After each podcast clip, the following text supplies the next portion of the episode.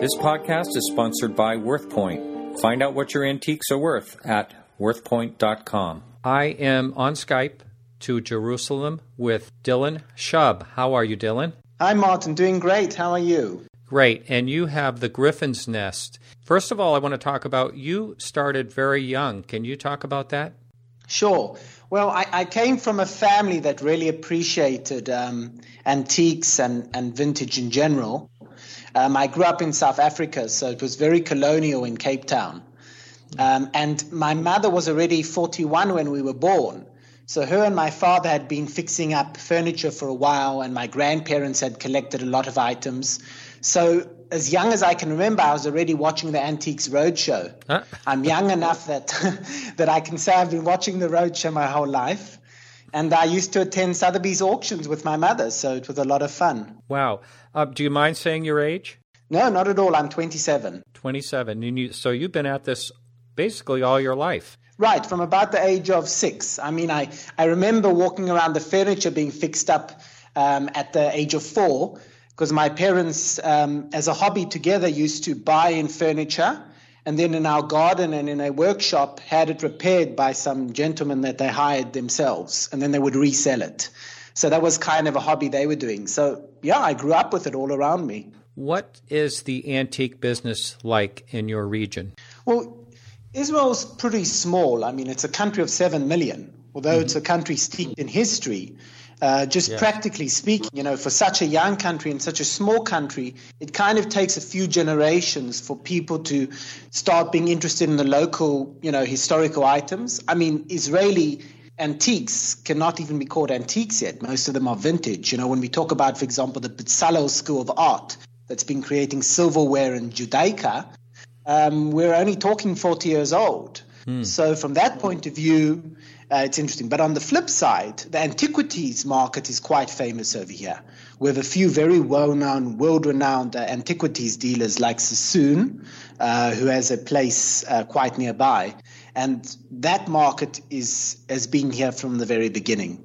But as far as antique stores go, there are maybe three or four well known antique stores in the whole country. Wow, in the whole country. Wow.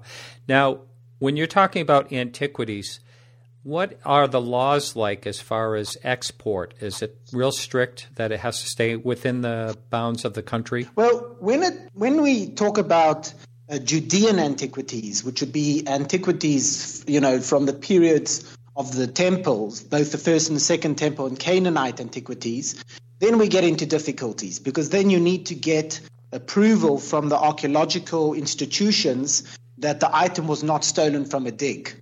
I mean, I, mm-hmm. I, I, suppose I shouldn't say this, but my great aunt was one of the first tour guides in the country. And she said when they first started in the 40s and 50s, if you saw something when you were on a tour and you picked it up, you put it in your pocket and you took it home. so there is a lot of that still going on. Yeah.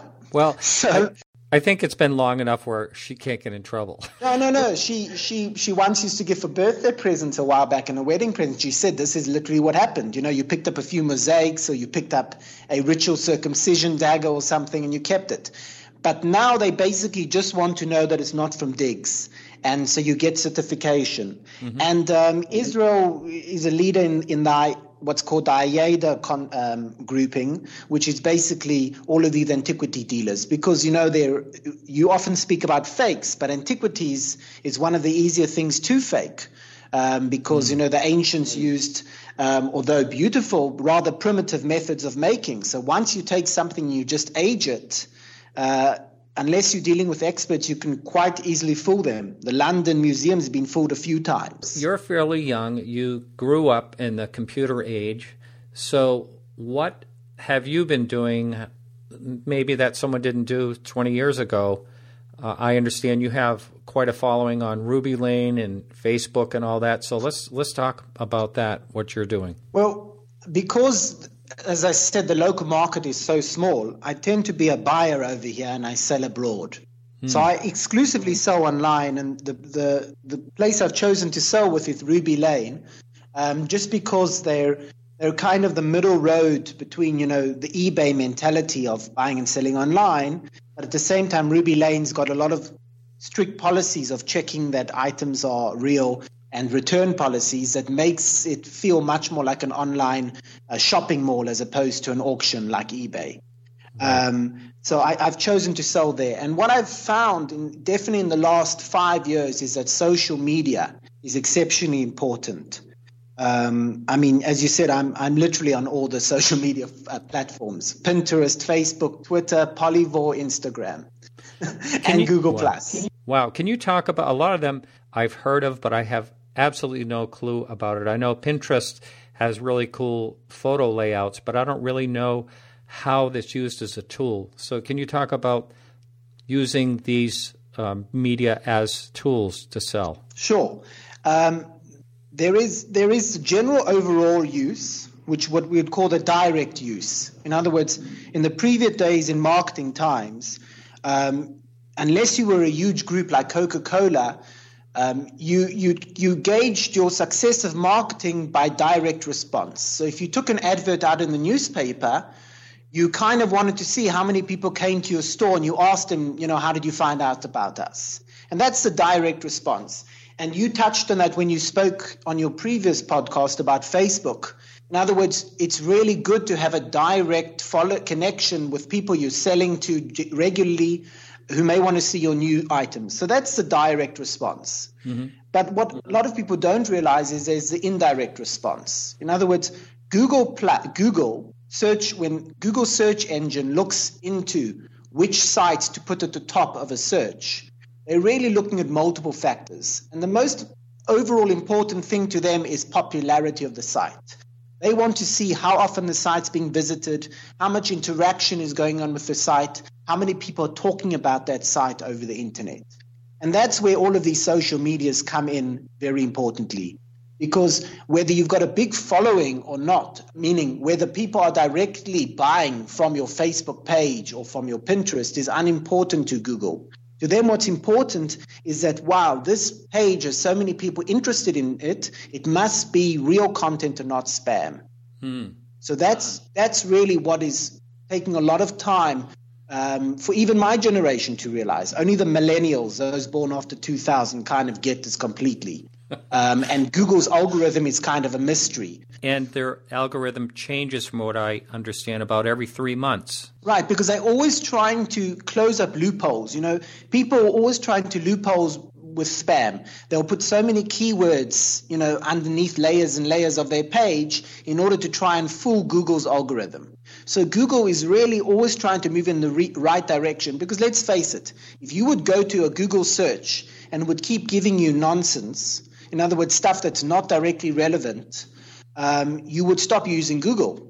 Right. You would use another search engine. So Google really has it in its own interest to always try and put the most important content first. When you search for Sotheby's auction or Bonham's auction, you want to get Sotheby's auction. You don't want to get articles of from Christie's on Sotheby's auction. It can be very frustrating when you're trying to find something and something else pops up. Right. So so to pull that back, that that's kind of the second level of marketing that's important is that it doesn't matter um, so much if the people who are enjoying your Facebook or all these social medias like Twitter are actually your direct clients. As long as they are reposting and retweeting and liking, Google's going to find you interesting. And why is that important? Because basically, when we are looking for online buyers, the most important person we can get is the person who's directly searching for your item. So, someone who's searching for a gold vintage bracelet that's your most important shopper because they're already looking for a gold vintage bracelet. You've done half the work. You don't have to kind of show them a picture and wow them and make them a new collector. So that's your most important group, and that's where, where the search optimization comes in. On the second level, of course, is if someone's, you know, following you on Facebook and goes, "Wow, that watch looks so beautiful. I'm sure I could buy that for a cousin or something." That's that's cream and that's great. And you know, we can only hope to, like you say, inspire new investors, inspire children. I mean, I've been amazed. I was looking at the people that follow me on Facebook, and I was amazed to see the age group. I mean, there are 12 to 16 year olds, at least 20 percent. So it's kind of interesting, and I'm, I'm pretty sure they're not buying just yet. But the mere fact that they're interested was really important to me. So yes. you know, uh, maybe I should just give a bit of a summary for your listeners. Um, everyone knows, I think, what Facebook and Twitter is. Um, Pinterest is basically online scrapboarding. And the reason it's become so popular is because let's say you you you're you're building you're renovating a new house or you're in, doing interior decorating. You can now basically pin from all across the web uh, different pictures that would fit in with your idea, and then you can sit down with your husband, your interior decorator, etc. So you've you've got this amazing board of a virtual uh, scrapbook, basically. Also, I use it a lot for research. Um, for example, I'm very into Royal Doulton, so every time eBay um, has an important sale, I will pin one of those pictures um, of that rare piece to a board, and I basically keep a visual log and pricing of all of the rare items that are selling in auctions on eBay or other auctions. Are there tags somehow how these things can be searched and found online? Um, yeah, I mean, you know, when you name a board, uh, that board, that, that's its name. I mean, there are many Pinterest boards that are already showing up on the first page of Google. Because, you know, if someone's got tens of thousands of followers, um, I mean, on Pinterest, I have 11,000 followers. So some of my boards are already showing up on the first and second page of a Google search, as long as it's that direct board. Funny enough, I've, I've got a board called Amazing Castles. I'm really into um, European history. Mm. And that board shows up in Google. Wow, interesting. What were some of the other social medias you mentioned? Um, Polyvore has just kind of started getting off the ground. Polyvore is like Pinterest, but in a commercial sense. Whereas Pinterest, you're just pinning things that are of interest to you, be, be they something you want to buy or just impractically, you know, you, you love to make pictures of, of coffee mugs, you know, or whatever. Polyvore, you're trying to put together um, sets, as they call it. So let's say you're trying to put together a vintage Halloween outfit. You may take um, items from all across the web, a vintage hat, a vintage uh, witch, uh, witch's wand, and put that all together, and then you can go out and literally buy those items. So Polyvore is more with the, the commercial aspect, and it's just starting to get off the ground. And then Instagram, I mean, that's completely something of the millennials. I, I, I, don't know if you've noticed, but it's become very fashionable for people to post pictures of their food, including Martha Stewart. And mm-hmm. um, Instagram is basically an application that automatically takes pictures that you take on your smartphone or smart technology and puts it on Facebook or whatever, wherever else you want to send it. And, and that is also important because, again, unlike Facebook, where you're mostly trying to group people that you know, except when you have a, face, a face or a group, um, Instagram and, and Pinterest, you're interacting with people that you don't have to know. If someone just likes your picture, then they can share your picture. So, and, and, and one other important point, Martin, is that a lot of people are using Pinterest to show their authority. In other words, mm-hmm. if you're an expert in, let's say, we were speaking about before antiquities, and you make 10 boards on antiquities with really relevant tags like this is a world find from the Metropolitan Museum, this is a world find, you, you become an authority. Um, so it really can help your brand in that sense. We're working with basically today's technology, and who knows what's going to come out tomorrow. In your estimation, do you think that the antiques business can just keep alive with whatever changes happen? There may be things invented down the line that I can't even think of. Well, I, I, I think that it's funny enough, it's going to be the biggest help for all of us because um, everything's basically moving into the visual and shorthand uh, revolution. And what that means is whereas a long article may have been written before, if you've got a compelling picture that shows everything clearly and you put the appropriate hashtags, which are, you know, searchable, searchable tags or appropriate words, that's what's getting interaction today people want things fast, people want things clearly, and I think we're moving into the virtual generation.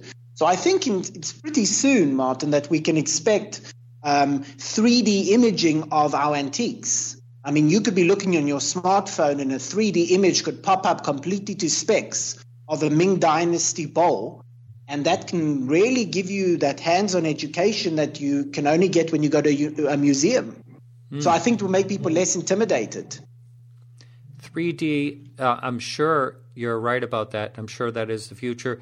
This auction house that I work with, James D. Julia in Maine, we have a new turntable type situation where items will go on a turntable, and if you click on it on our website or even online in the auction platforms, it'll have a rotating image so you can see all sides of something. And that is very helpful and really does help promote it. And I think the more the changes are as far as photography and, as you say, 3D, that would be absolutely amazing. That'd almost be like holding it in your hands. Exactly, because ultimately, when it comes to the internet, everything's about consumer confidence.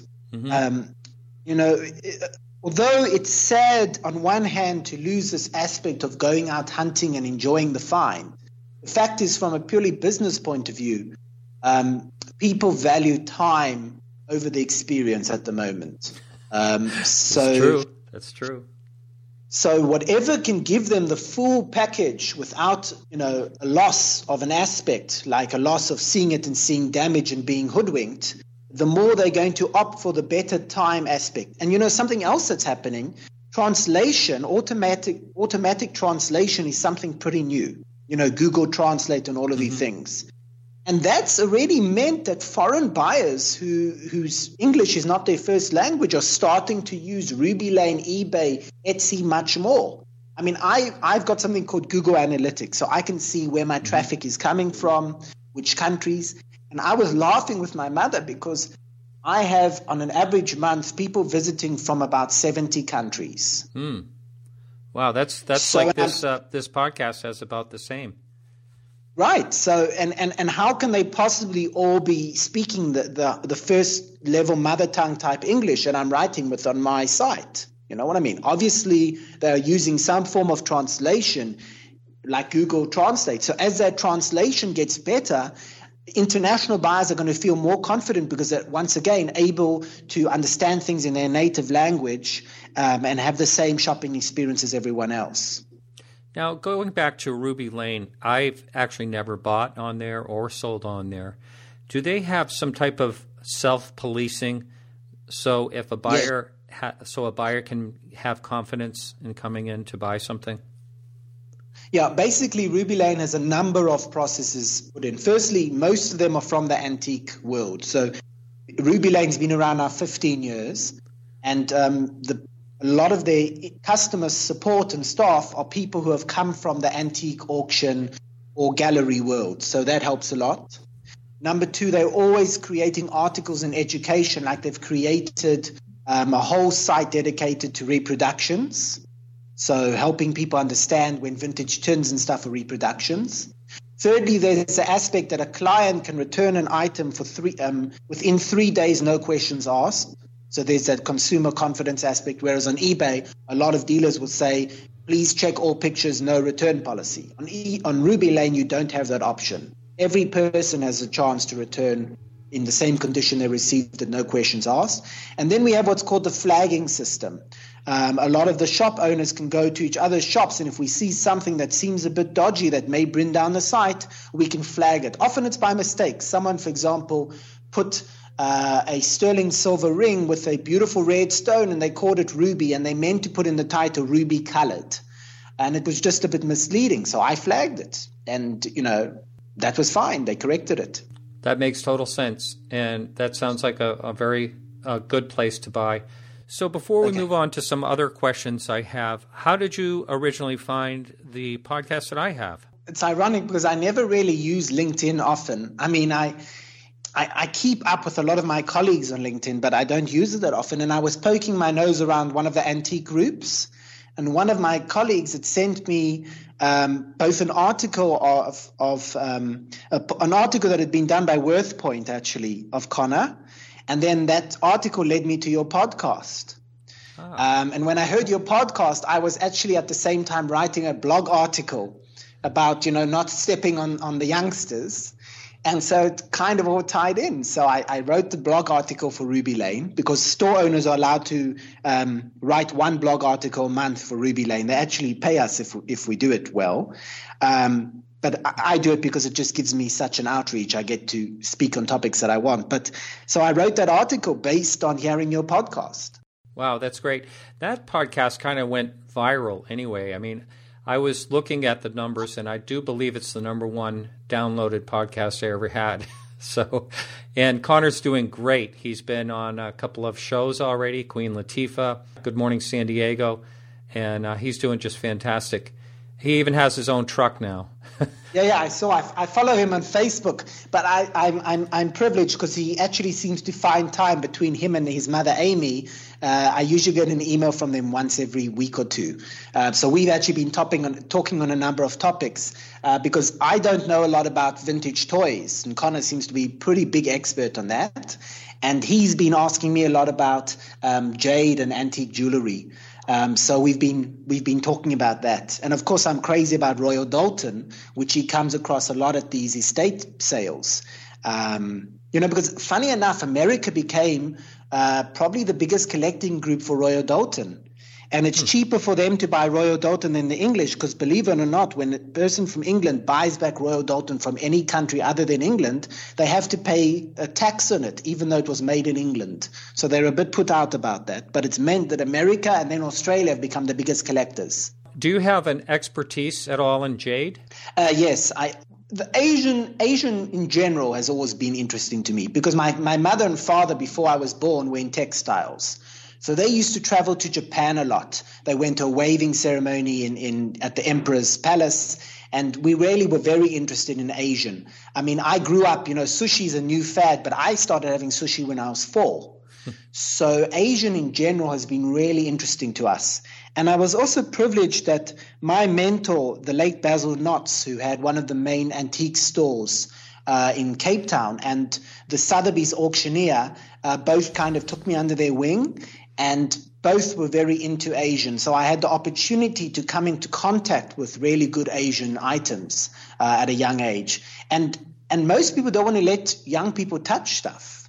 So the opportunity for them to trust me, they gave me gloves and stuff, and I was able to literally handle things was really important because there's a lot Absolutely. to do with textures when it comes to to jade and stuff, the feeling, and you need you know you need to handle it.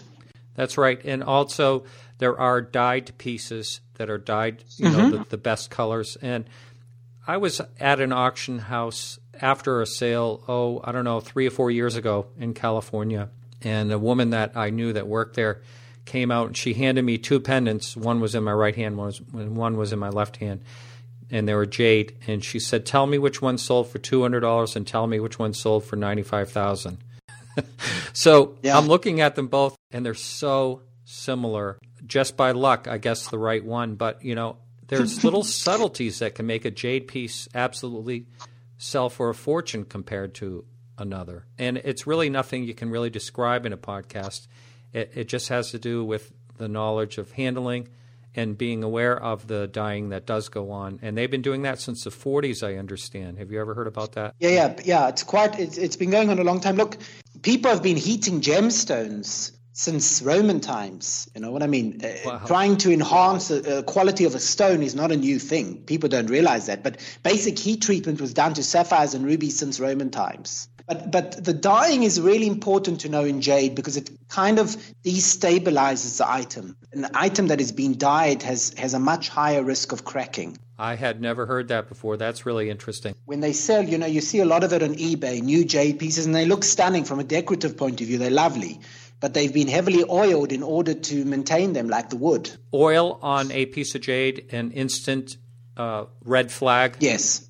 I mean, it's it's unless they've specified that they've chosen to oil it, but yes, people don't want to see it because it's it's kind of going to mess with the patina.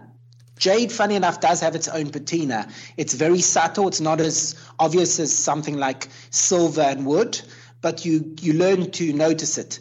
You know, I mean, I always say I've got a buyer, I've got a number of buyers who bring me items, and I always say to them with Jade, I say that the red flag you want to be looking for immediately is if it gives you an impression that it looks that it could be plastic, don't go near it. Right. I was at a big antique show back here called Brimfield in Massachusetts, and mm-hmm. I walked by an old time dealer, and I saw in the showcase a, a jade translucent bowl, and I'm looking at it from outside the case, and I said, "Wow, this is really nice. Can I look at that bowl? And she handed it to me, and as soon as it touched my hands, I realized that it was resin and not even jade. and wow. so I called her on the piece, you know, just saying, "Hey, you realize this is not jade? It's warm to the touch, and it it just you can just feel it's plastic." And she says, "No, I bought that as as jade." So you know, for the person that is not aware, they could have certainly bought that as jade. And if it's warm, right. warm to the touch, you you know, red flag should go up on that too. Yeah, absolutely. Yeah, Connor. Funny enough, Connor mentioned that to me. I was smiling. He sent in an email that that he's always been told, you know, he needs to put it to his cheek, and unless it feels cold, it's a red flag. So I said to him, absolutely. All right. What is the most unusual antique that you have found in your region as far as coming from another part of the world? There's a lot of good Meissen here. Really? A lot of a lot of yeah, because there were a lot of German Jews that were fleeing the war, mm. um, and they came with and they came with considerable amounts of money. And the other area that's of interest is there there were a lot of people that were traveling to Japan and China. So there are some top, top, top ivory pieces that I've spotted over the years over here. I'm I'm currently out of ivory. It's a new thing. As of the last six months, I, I now no longer sell any ivory. Uh, that's where the world's going at the moment. So I don't want to upset my clients. Are you saying because of all the ivory laws and what's going on with? Yes, basically, in the online world, Ruby Lane, Etsy, and eBay have all collectively agreed to not be selling animal products until such time um, as that market starts to die down.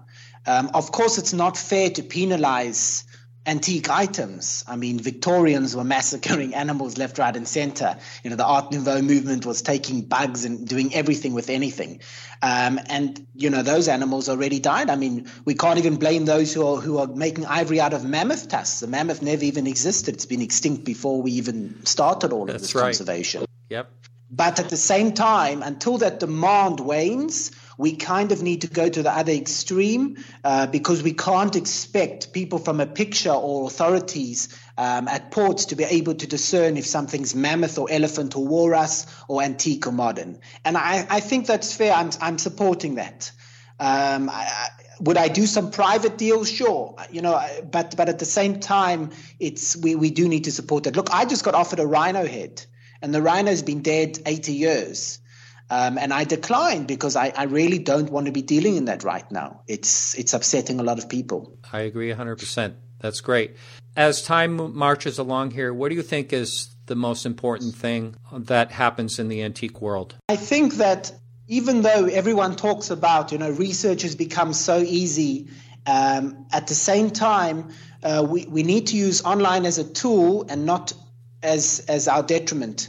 Um, you know, often people go onto the Antiques Roadshow and then afterwards they say, wow, I have something that looks just like that, but it's only it's a different color or it's a different this or different that. And I think we still need to uh, make use of museums. We need to have specialists that we can turn to, and we need to have be purchasing from reputable dealers that give us money back guarantees and stuff. I think that's the most important thing. Same with auction houses. Well, you're preaching to the choir. I 100% agree with everything you just said there. And it's funny, I, I share an office with James Callahan, who's the Asian expert on the Antiques Roadshow. And he says, the quote is, Oh, I have one just like that, except mine's square and uh, not round.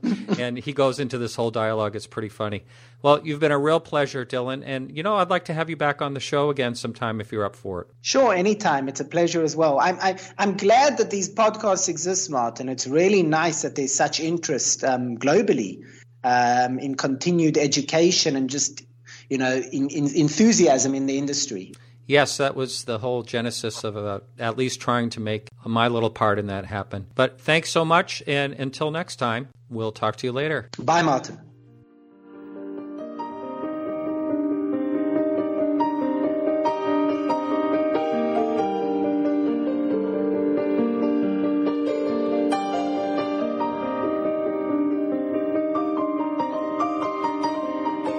This podcast is sponsored by WorthPoint. Find out what your antiques are worth at worthpoint.com.